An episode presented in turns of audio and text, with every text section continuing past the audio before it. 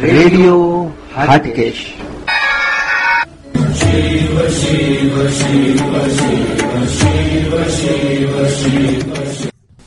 ઓમ નમઃ શિવાય. રેડિયો હાટકેશમાં આપનું સ્વાગત છે. હું છું નીરજ ભટ્ટ અને આપ સાંભળી રહ્યા છો રેડિયો હાટકેશ. પ્રસ્તુત છે કાર્યક્રમ જીવથી શિવ. જય શ્રી કૃષ્ણ, જય માતાજી, જય મહાદેવ. તો મિત્રો, આજે હું આપને રાંધણ છઠ વિશે સમજાવવાનો છું કે રાંધણ છઠમાં આપણે શું કરવું, શું ના કરવું, એ તમામ માહિ- માહિતી આપવાનો છું. અને છેલ્લે રાત્રે આપણે શું કરવાનું છે એ પણ હું તમને જણાવીશ કે રાંધણ છઠના દિવસે શું કરવું જોઈએ? સૌથી પહેલા વહેલા ઉઠી, નાહી ધોઈ, તૈયાર થઈ, ઘરની જે પૂજા હોય, પૂજાપાઠ પતાવીને તમારે રસોઈ ઘરમાં બહેનોએ રેગ્યુલર જે રસોઈ છે એ બનાવી કાઢવાની હોય છે.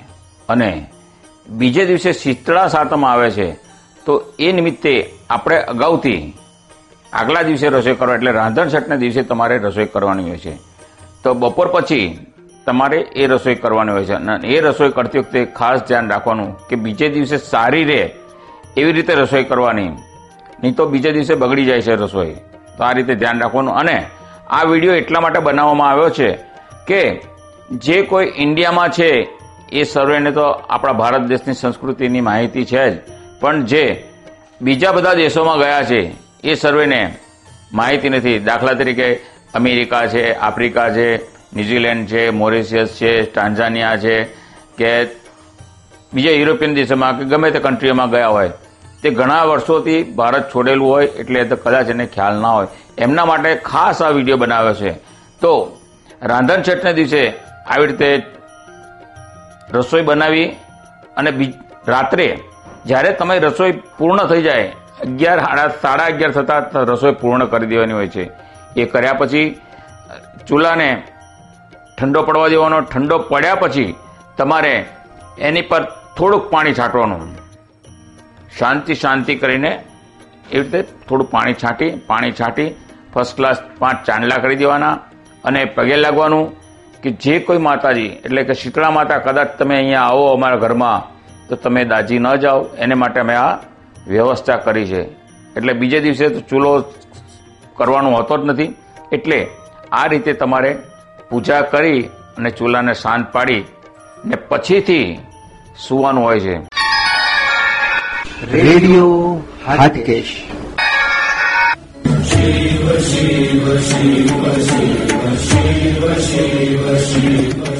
શ્રાવણ વદ સાતમ એટલે શીતળા સાતમ. આ દિવસે સૌભાગ્યવતી સ્ત્રી સવારે ઠંડા પાણીથી સ્નાન કરે છે અને શીતળા માતાનું પૂજન કરે છે. રાંધણ છઠનું રાંધેલું ટાઢું ખાય છે અને ચૂલો સળગાવતા નથી. સવારે પાણીયારે શીતળામાનો દીવો કરે છે અને કથા સાંભળે છે. તો શરૂ કરીએ શીતળામાની પૌરાણિક દંતકથા. એક ગામ હતું. એ ગામમાં દેરાણી જેઠાણી અને સાસુ રહેતા હતા. દેરાણી અને જેઠાણી બંનેને એક દીકરો હતો, પરંતુ જેઠાણી ભારે અદેખી હતી. નાની વહુ સીધી સાદી અને ભલી ભોળી હતી. શીતળા સાતમનું વ્રત કરવા માટે નાની વહુ રાંધણ છઠને દિવસે રાંધવા બેઠી કે જેથી બીજા દિવસે ઠંડુ જમી શકાય. એનો છોકરો ઘોડિયામાં સૂતો હતો અને રાંધતા રાંધતા મધરાત થઈ ગઈ. તો એ હજી રાંધવાનું બાકી હતું. એવામાં છોકરો રડ્યો એટલે નાની વહુ દેરાણી રાંધવાનું પડતું મૂકીને છોકરા પાસે ગઈ અને છોકરાને ધવડાવી ઘોડિયામાં સુડાવતી હતી. ત્યાં પોતે ઝોકા ખાવા લાગી અને સૂઈ ગઈ. એ વખતે શીતળામાની એમના ઘરમાં પધરામણી થઈ. ચૂલો સળગતો હતો એ જોઈ તેઓ ગુસ્સે થયા. એમાં તેઓ આળોટ્યા અને દાજ્યા આથી શીતળામાએ તેને શાપ આપ્યો કે જેવું મારું શરીર બળ્યું એવું એનું પેટ બળજો. શીતળામાં તો શાપ આપીને ચાલ્યા ગયા અને નાની વહુએ સવારે ઉઠીને ઘોડિયામાં જોયું તો એનો છોકરો બળીને ભડથું થઈ ગયો હતો. હવે એને પોતાની ભૂલ સમજાય એને લાગ્યું કે શીતળામાં કોપ્યા છે, આથી તે રડવા લાગી. એને રડતી સાંભળી એની જેઠાણી અને સાસુ પણ ત્યાં આવી ચડ્યા. આવીને એ બંનેએ જોયું અને નાની વહુને કહ્યું, રાતે તું ચૂલો સળગતો મૂકીને સૂઈ ગઈ હતી, તેથી તારી ઉપર શીતળામાં કોપાયમાન થયા છે. તું તારા છોકરાને લઈને મા શીતળામાની પાસે જા અને તારે ભૂલ કબૂલ કરી એમની માફી માંગ. મા તારી ઉપર દયા કરી અને છોકરાને સજીવન કરશે. સાસુની વાત માની છોકરાને ટોપલામાં લઈ ટોપલો માથે ચડાવી નાનું વહુ તો શીતળા માતા પાસે ચાલી. ચાલતા ચાલતા રસ્તામાં એક તળાવ આવ્યું. એ તળાવ પાસે ટોપલો ઉતારી નાની વહુ તળાવમાં પાણી પીવા ગઈ. ત્યાં તળાવમાંથી અવાજ આવ્યો કે, બાઈ, તું આ તળાવનું પાણી પીશ તો મરી જઈશ. તું શા માટે રડે છે એ કહે. એટલે નાની વહુએ કહ્યું, શીતળામાં મારી પર કોપ્યા છે. મારા છોકરાને એણે બાળી મૂક્યો છે. માટે શીતળામાની માફી માંગવા જાઉં છું.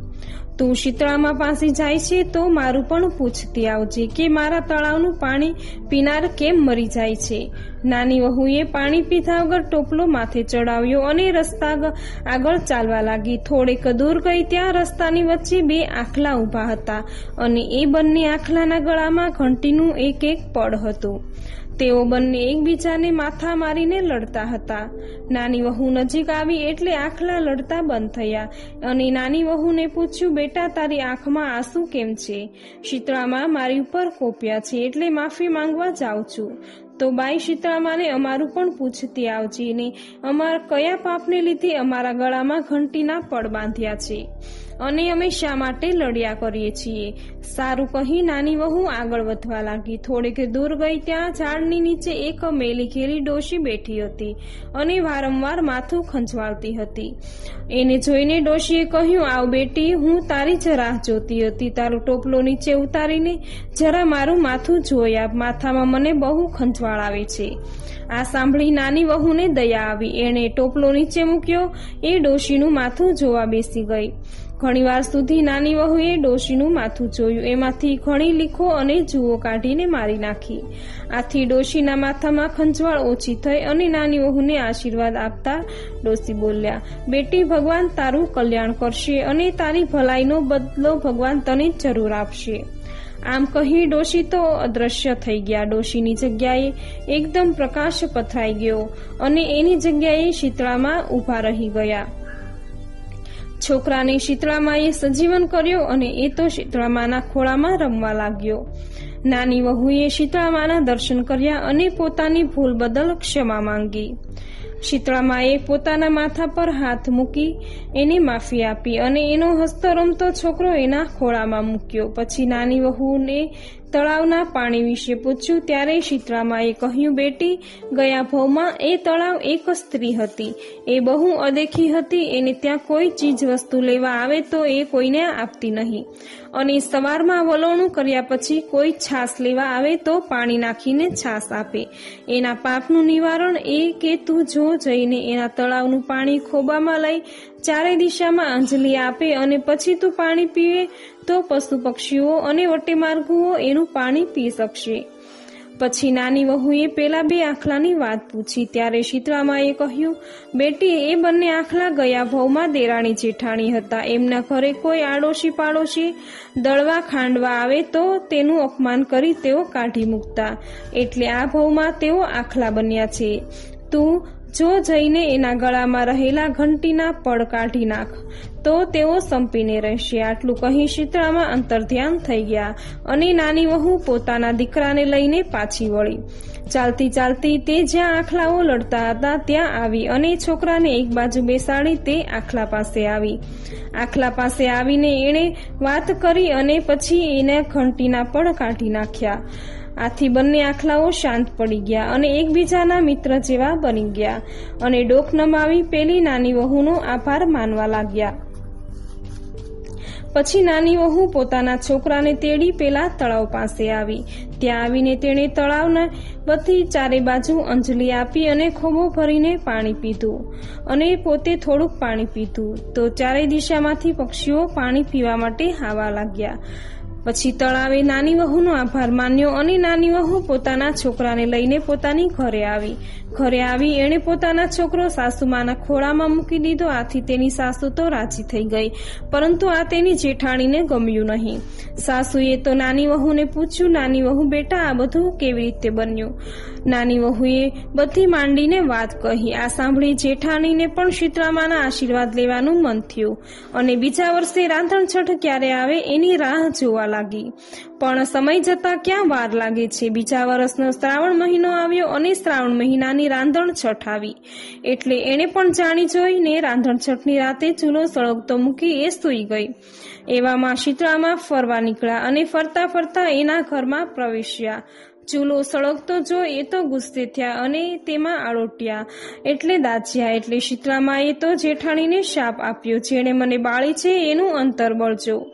અને સવારે જેઠાણીએ ઉઠીને જોયું તો એનો છોકરો ઘોડિયામાં બળીને ભડથું થઈ ગયો. એણે રડતા રડતા શું બન્યું એની બધી વાત સાસુને કરી. એટલે સાસુએ એમને લડ્યા પછી અને કહ્યું કે, જા, તું પણ નાની વહુની જેમ શીતળામાને મનાવવા માટે જા. એમને વિનવણી કરજે, એટલે તારો દીકરો સાજો નરવો થઈ જશે. આ સાંભળી જેઠાણી છોકરાને ટોપલામાં નાખીને ચાલી નીકળી. આગળ જતા પેલું તળાવ આવ્યું. તળાવને કિનારે ઝાડ નીચે છોકરાનો ટોપલો ઉતારી એ તળાવમાં જેવું પાણી પીવા જાય છે, એવો અવાજ સંભળાવ્યો કે પાણી પીશ નહીં, નહીતર મરી જઈશ. આથી એણે પાણી પીધું નહીં એટલે તળાવે કહ્યું, તું ક્યાં જાય છે? જેઠાણી કહે, હું ગમે ત્યાં જાઉં, એની તમારે શી પંચાત? આમ કહી એ પાણી પીધા વગર ચાલી નીકળી. અને આગળ ગઈ ત્યાં ઘંટીના પડવાળા પેલા બે આખલા મળ્યા. તેઓ લડતા હતા પણ જેઠાણીને જોઈને શાંત થઈ ગયા. અને પૂછ્યું, બહેન, તું ક્યાં જાય છે? આ સાંભળી જેઠાણી ગુસ્સે થઈને બોલી, હું ગમે ત્યાં જાઉં, તમારે શી પંચાત? આ સાંભળી આખડા કંઈ બોલ્યા નહીં અને બાઈ તો ટોપલો લઈને આગળ ચાલી નીકળી. આગળ જતા પેલી મેલી ખેલી ડોશી મળી. એ ઝાડ નીચે બેઠી માથું ખંજવાળતી હતી. એને જેઠાણીને આવીને, આવેલી જોઈને કહ્યું, વહુ બેટા, સારું થયું, તું આવી ગઈ. મારા માથામાં બહુ જ ખંજવાળ આવે છે. જરા માથું ખંજવાળી આપ અને જુઓ અને લીખો કાઢી આપ. આ સાંભળી જેઠાણી ખીજાણી અને બોલી કે, તમારા જેવી મેલી ઘેરી ડોશી કામ હું શા માટે કરું? હું નવરી નથી. હું તો શીતળા માતાની શોધમાં જાઉં છું. આમ કહી તે ચાલી નીકળી. આમ બહુ ભટકી પણ એને શીતળામાં ક્યાંય મળ્યા નહીં. એ તો મરેલો છોકરાને લઈને પાછી આવી. દેરાણી ભક્તિભાવવાળી હતી એટલે એને સુખ પ્રાપ્ત થયું. જેઠાણી એના લક્ષણને લીધે દીકરો ખોઈ બેઠી.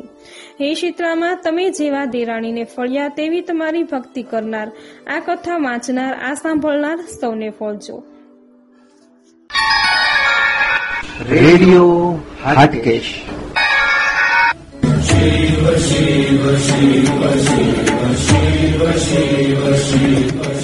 જય શ્રી કૃષ્ણ.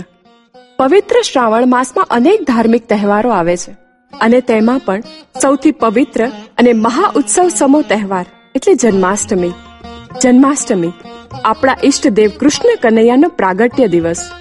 જન્માષ્ટમીના દિવસે ઉપવાસ કરી આખો દિવસ ભગવાન શ્રી કૃષ્ણના બાળ સ્વરૂપનો શ્રી કૃષ્ણ શરણમ અથવા ઓમ નમો ભગવતે વાસુદેવાયના નામ સ્મરણ કરી મધ્યરાત્રિએ જન્મોત્સવ ઉજવવામાં આવે છે. બીજે દિવસે ગોકુળ ઉત્સવ ઉજવી પ્રભુ શ્રી કૃષ્ણની જન્મકથા સાંભળવાનો મહિમા સર્વે પાપ હરનાર છે. આ કૃષ્ણ કનૈયાની જન્મકથા આ મુજબ છે. મથુરામાં કંસનું રાજ્ય સ્થપાયું ને લોકોમાં હાહાકાર વ્યાપી ગયો. પોતાના જન્મદાતા પિતા ઉગ્રસનને જેલમાં પૂરી. કંસ જોર જુલમથી મથુરાની ગાદી પર ચડી બેઠો. ત્રણે લોકમાં ત્રાહી ત્રાહીના પોકાર ઉઠ્યા.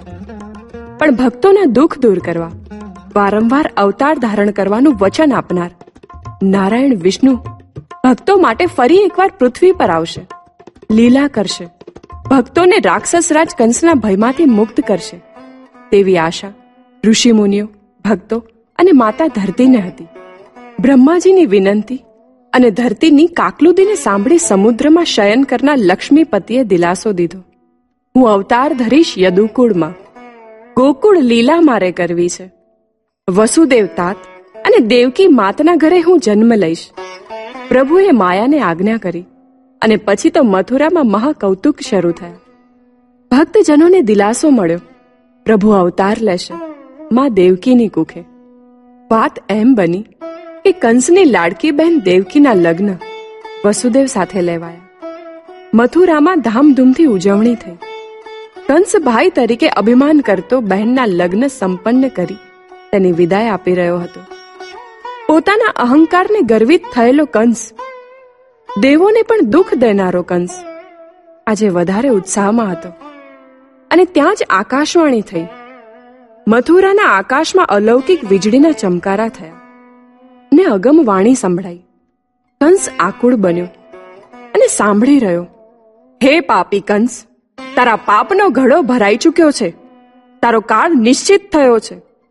તું આજે જેને રંગે ચંગે વિદાય આપી રહ્યો છે, એ તારી બહેન દેવકીનું આઠમું સંતાન તારો વધ કરશે. આ સાંભળી બધા સ્તબ્ધ થઈ ગયા. કંસ ક્રોધથી લાલ પીળો થવા લાગ્યો. મારી બહેનનું આઠમું સંતાન મારો વધ કરશે?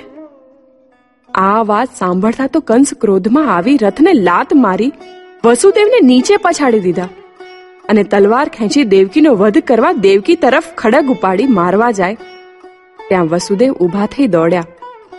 કંસના પગ પકડી લીધા અને સમજાવવા લાગ્યા.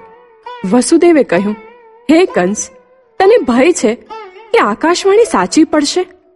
તો તે પ્રમાણે અમારા સંતાનથી તારું મૃત્યુ થશે.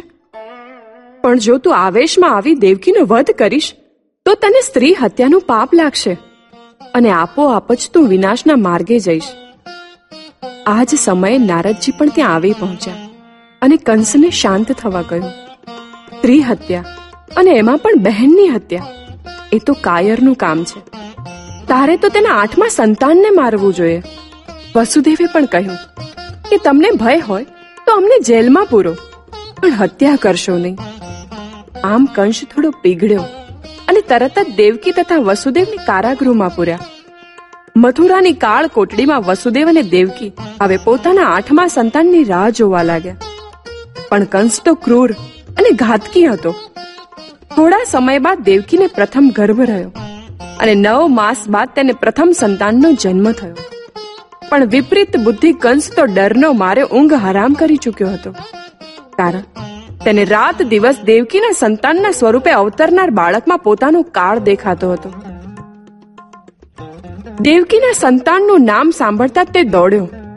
કારાગૃહમાં જઈ દેવકીના હાથમાંથી બાળકને ઝૂંટવી લઈ દિવાલ સાથે પટકી મોતને ઘાટ ઉતાર્યું. વસુદેવ કલ્પાંત કરી સમજાવવા લાગ્યા કે તારો વૈરી તો અમારું આઠમું સંતાન હશે. તો પછી બીજા બાળકોને મારવાથી શું? પણ જેના માથે કાળ ભમતો હોય, તે શું સમજે? શું માને? કંસને મન તો બધા બાળકો તેના કાળ. આમ કાળ ચક્ર ફરતું ગયું અને દેવકી વસુદેવના એક પછી એક એમ સાત સંતાનોની કંસ હત્યા કરી ચૂક્યો. હવે સમય વધારે કઠિન બન્યો, બંને માટે. દેવકી અને વસુદેવને આઠમા સંતાનને પણ કંસ મારી નાખશે એનો ભય. અને કંસને પણ પોતાના કાળના જન્મનો ભય. પણ ત્રણેય લોકને એક દિલાસો હતો. દેવકીનું આઠમું સંતાન એ વિષ્ણુનો અવતાર હશે. ભગવાન વિષ્ણુ પોતે બાળ લીલા કરવા મનુષ્ય રૂપ ધારણ કરશે અને કંસનો વધ કરશે. પણ કુતૂહલ એ વાતનું હતું કે આ બધું બનશે કેવી રીતે? બાળક જન્મતા જ શું કંસ બાળકનો વધ કરશે? કે કોઈ ચમત્કાર થશે? ધરતી માતા ધીરજ ધરી આવનાર સમયની રાહ જોતી હતી. સમય પસાર થયો. શુભ એંધાણ મળ્યા માં દેવકીના ગર્ભમાં આઠમું સંતાન સ્થાપિત થયું. ગર્ભ ધારણ કરતા જ દેવકી પ્રસન્ન રહેવા લાગી. વસુદેવ જેલની કાલ કોટડીમાં પણ દેવકીની ઈચ્છા છાના છપના પૂરી કરવા લાગ્યા.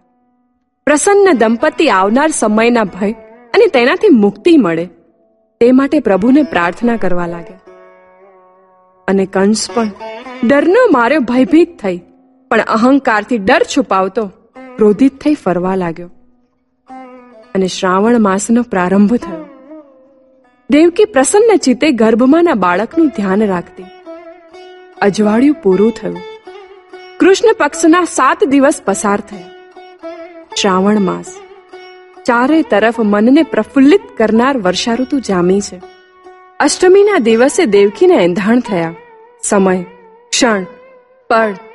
પસાર થવા લાગી. આજે અભિજીત એવું પ્રભુ વિષ્ણુ નારાયણને પ્રિય નક્ષત્ર હતું. બુધવારનો દિવસ હતો. જાણે ઈશ્વરના અવતારના વધામણા કરવા વર્ષારાણી ઉત્સાહિત હતી. મંદ મંદ મલિયાનીલ વાતો હતો. યમુના બે કાંઠે ગાંડી તૂર વહેતી હતી. બારે મેઘ ગર્જના કરી કંસને ડરાવી રહ્યા હતા. મધ્ય રાત્રિનો સમય થયો. વર્ષોથી પહેરો દેતા ચોકીદાર સૈનિકો વસુદેવ ભાગવાના નથી જ, એવા વિશ્વાસ સાથે શાંત ઊભા હતા. પણ ત્યાં તો તેમની આંખો ઘેરાવા લાગી. જાણે બધા મૂર્છિત બન્યા હોય, તેમ નિંદ્રાધીન થયા. ચારે તરફ શુભ શુકનના અંધાણ થયા. મથુરાની કાળ કોટડીમાં પારિજાતના પુષ્પોની સુગંધ ફેલાવા લાગી. દેવકીને પ્રસવની પીડા અને બાળકના જન્મના સમયના એંધાણ થયા. વસુદેવને મન, હવે શું? હમણાં બાળક અવતરશે ને રુદન સાંભળી કંસ દોડી આવશે. આ ભયથી ચિંતા હતી. ત્યાં જ એક પ્રકાશપુંજ એક કાળ કોટડીમાં દેવકી અને વસુદેવની સામે પ્રગટ થયો અને આંખ આંજતા તેજ ધીરે ધીરે શાંત થયા. પ્રકાશપુંજમાંથી ચતુર્ભુજ નારાયણ વિષ્ણુ પ્રગટ થયા. માથે મુગટ, હાથમાં શંખ, ચક્ર, ગદા, પદ્મ, પિતાંબર શોભિત. પ્રભુના દર્શન કરી માતા દેવકી અને વાસુદેવ બે હાથ જોડી વંદન કરી રહ્યા. દિવ્ય અને પ્રેમાળ વાણીમાં પ્રભુ બોલ્યા, માતા દેવકી, પિતા વસુદેવ, આપના આગળના જન્મના કર્મ અને મેં આપને આપેલા વચન અનુસાર આજે હું આપના પુત્ર તરીકે અવતાર ધારણ કરીશ. વસુદેવ પ્રણામ કરી બોલ્યા, પ્રભુ, અમારા ધન્ય ભાગ કે આપ અમારા પુત્ર તરીકે પધારશો. આ કાળ કોટડીમાં અમે આપનું સ્વાગત પણ શું કરીએ?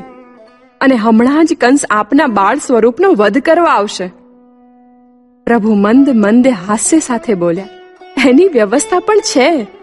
અહીંથી થોડે દૂર આપના મિત્ર નંદ યશોદાનું ગામ ગોકુલ છે. આપ મને ત્યાં મૂકી આવશો. ગોકુળ લીલા પૂરી કરી, હું આપની પાસે પાછો આવીશ અને રાક્ષસ રાજનો વધ કરીશ. આટલું કહી વિષ્ણુ સ્વરૂપ ચતુર્ભુજ નારાયણ અંતર્ધ્યાન થયા. અને ક્ષણવારમાં જ દેવકીના ખોળામાં બાળ સ્વરૂપનું પ્રાગટ્ય થયું. ચારે તરફ જન્મ ઉત્સવમાં દુદુંબી વાગતા હોય તેમ મેઘ ગર્જન થવા લાગ્યું. અને આ મેઘ ગર્જનામાં બાળકના રુદનનો અવાજ કોઈના કાન સુધી ન પહોંચ્યો. પણ દેવોએ આકાશમાં વીજળીના ચમકારાઓ કરી, પ્રભુના અવતારની ઉજવણી કરી. એકાએક વાતાવરણ શાંત થયું. વસુદેવે આમ તેમ નજર કરી તો એક ટોપલી અને ઘાસ જે ફળફળાતી માટે આવતું તે મળ્યું. ટોપલીમાં ઘાસ બિછાવી દેવકીના ઉપવસ્ત્રમાં બાળ પ્રભુને લપેટી ટોપલી માથે મૂકી. ત્યાં જ જાણે ઈશ્વરી આદેશથી લોખંડી દરવાજા ખુલી ગયા. પહેરેગીરો નિંદ્રાધીન હતા. કલ્પાંત કરતી દેવકીને આશ્વાસન આપી વસુદેવે ગોકુળ તરફ પ્રયાણ કર્યું. તુમ સાન મથુરા નગરની શેરીઓ વટાવી વસુદેવ યમુનાના કાંઠે પહોંચ્યા. ગોકુળ યમુનાના સામા કિનારે જ હતું, પણ યમુના ગાંડી તૂર બની હતી, જાણે પોતાના પ્રભુના ચરણ સ્પર્શ કરવા માંગતી હોય. વસુદેવ મન મક્કમ કરી યમુનાના જળમાં પ્રવેશ કરે છે. ધીરે ધીરે પાણી કેટ સમા થાય છે. ટોપલીમાં રહેલ બાળ પ્રભુ પોતાના ચરણને બહાર કાઢી યમુના જળને સ્પર્શ કરે છે. અને ત્યાં જ જાણે યમુનાના પાણી બે ભાગમાં વહેંચાઈ જાય છે. આશ્ચર્ય સાથે વસુદેવ જોઈ રહે છે કે તેમની બંને બાજુ પાણીની દિવાલ બની ગઈ છે અને વચ્ચે ગોકુળનો માર્ગ. ઝડપભેર ચાલતા વસુદેવ યમુના પસાર કરી ગોકુળ પહોંચે છે. ગોકુળ વાસીઓ પણ નિંદ્રાધીન છે. વસુદેવ, દેવ આજ્ઞાએ નંદના ઘેર પહોંચે છે. ત્યાં યશોદા અને નંદને પોતાનું બાળક સોંપી યશોદાના કુંખે જન્મેલી પુત્રી રૂપી બાળકને લઈ તારા ઘરમાં પરત ફરે છે અને બાળકીને દેવકીના ખોળામાં મૂકે છે. ખોળામાં જતા બાળકીના રુદનનો અવાજ મથુરાની જેલમાં ગુંજી ઉઠે છે. પહેરેગીરો જાગી જાય છે. વાત કંસના કાને પડે છે અને જાણે સાક્ષાત પોતાનો કાળ સામે આવી ગયો હોય તેવા ભયથી કંસ કંપી ઉઠે છે. પણ અહંકારથી ભય ખંખેરી કાળ સામે લડવા ઝડપભેર તલવાર લઈ કારાવાસમાં ધસી આવે છે. વસુદેવ દેવકી રાત્રિની ઘટના ભૂલી ગયા છે. તરતની જન્મેલી બાળકીને બચાવવા દેવકી તેને પોતાની કોખમાં સંતાડે છે. પણ કાળ ભાડી ગયેલો કંસ દેવકીના હાથમાંથી બાળકીને ઝૂંટવી લે છે. વસુદેવ દેવકી આક્રંદ કરે છે. પણ ઘાતકી ક્રૂરને દયા કેવી? કંસ બાળકીને પગથી પકડી પથ્થર પર પટકવા ફેંકે છે. ત્યાં જાણે પંખી હવામાં ઉડી જાય. ધુમાડો ફેલાઈ જાય. એમ બાળકી હવામાં ફેલાઈ જાય છે. અટહાસ્ય કરતી તેને દિવ્ય વાણી સંભળાય છે. મૂર્ખ, તું મને શું મારવાનો? તારો કાળ જન્મ લઈ ચૂક્યો છે. અરે દુષ્ટ, એ તો ક્યારનો ગોકુળ પહોંચી ગયો. એ આવશે અને તારા પ્રાણ હરશે. તારો કાળ જન્મી ચૂક્યો છે. અઠહાસ્ય સાથે આ શબ્દો કંસના કાનમાં ગુંજવા લાગ્યા. તે પાગલ જેવો બની આમ તેમ દોડવા લાગ્યો. દિવસો સુધી તેની આવી જ હાલત રહી. આ તરફ ગોકુળમાં સૂર્ય ઉદય થયો. આજનો સૂર્ય ગોકુળના ભાગ્યોદયનો ઉદય કરનાર હતો. નંદને ઘેર યશોદાની કુખે મન હરી લેતા હાસ્યવાળો, સૌના હૃદય પર રાજ કરનાર કુંવરનો જન્મ થયો હતો. નંદ યશોદા પણ રાત્રિની ઘટના ભૂલી ચૂક્યા હતા. યશોદા પોતાના કુંવરને એક ટકી જોઈ રહી હતી. જાણે જન્મોના ઋણાનું બંધ હતા. નંદે બાળકનું નામ કૃષ્ણ રાખ્યું અને કાનોડો આખા ગોકુળનો લાલ બની ગયો. આમ શ્રાવણ વધ કૃષ્ણ પક્ષની અષ્ટમીએ આપણા લાલાની, કૃષ્ણ કનૈયાની, પાપીઓના સંહારક યોગેશ્વરનો જન્મદિવસ છે. જન્માષ્ટમી. નંદ ઘેરા નંદ ભયો જય કનૈયા લાલ કી. યશોદાના લાલાની, નંદના કુંવરની, વસુદેવના પુત્રની અને દેવકીના કૃષ્ણની જન્મતિથિ જ નહીં, પણ સમગ્ર વિશ્વના તારણહાર એવા કૃષ્ણ પરમાત્માનો જન્મદિવસ છે. તો બોલો, શ્રી કૃષ્ણ કનૈયા લાલ કી જય.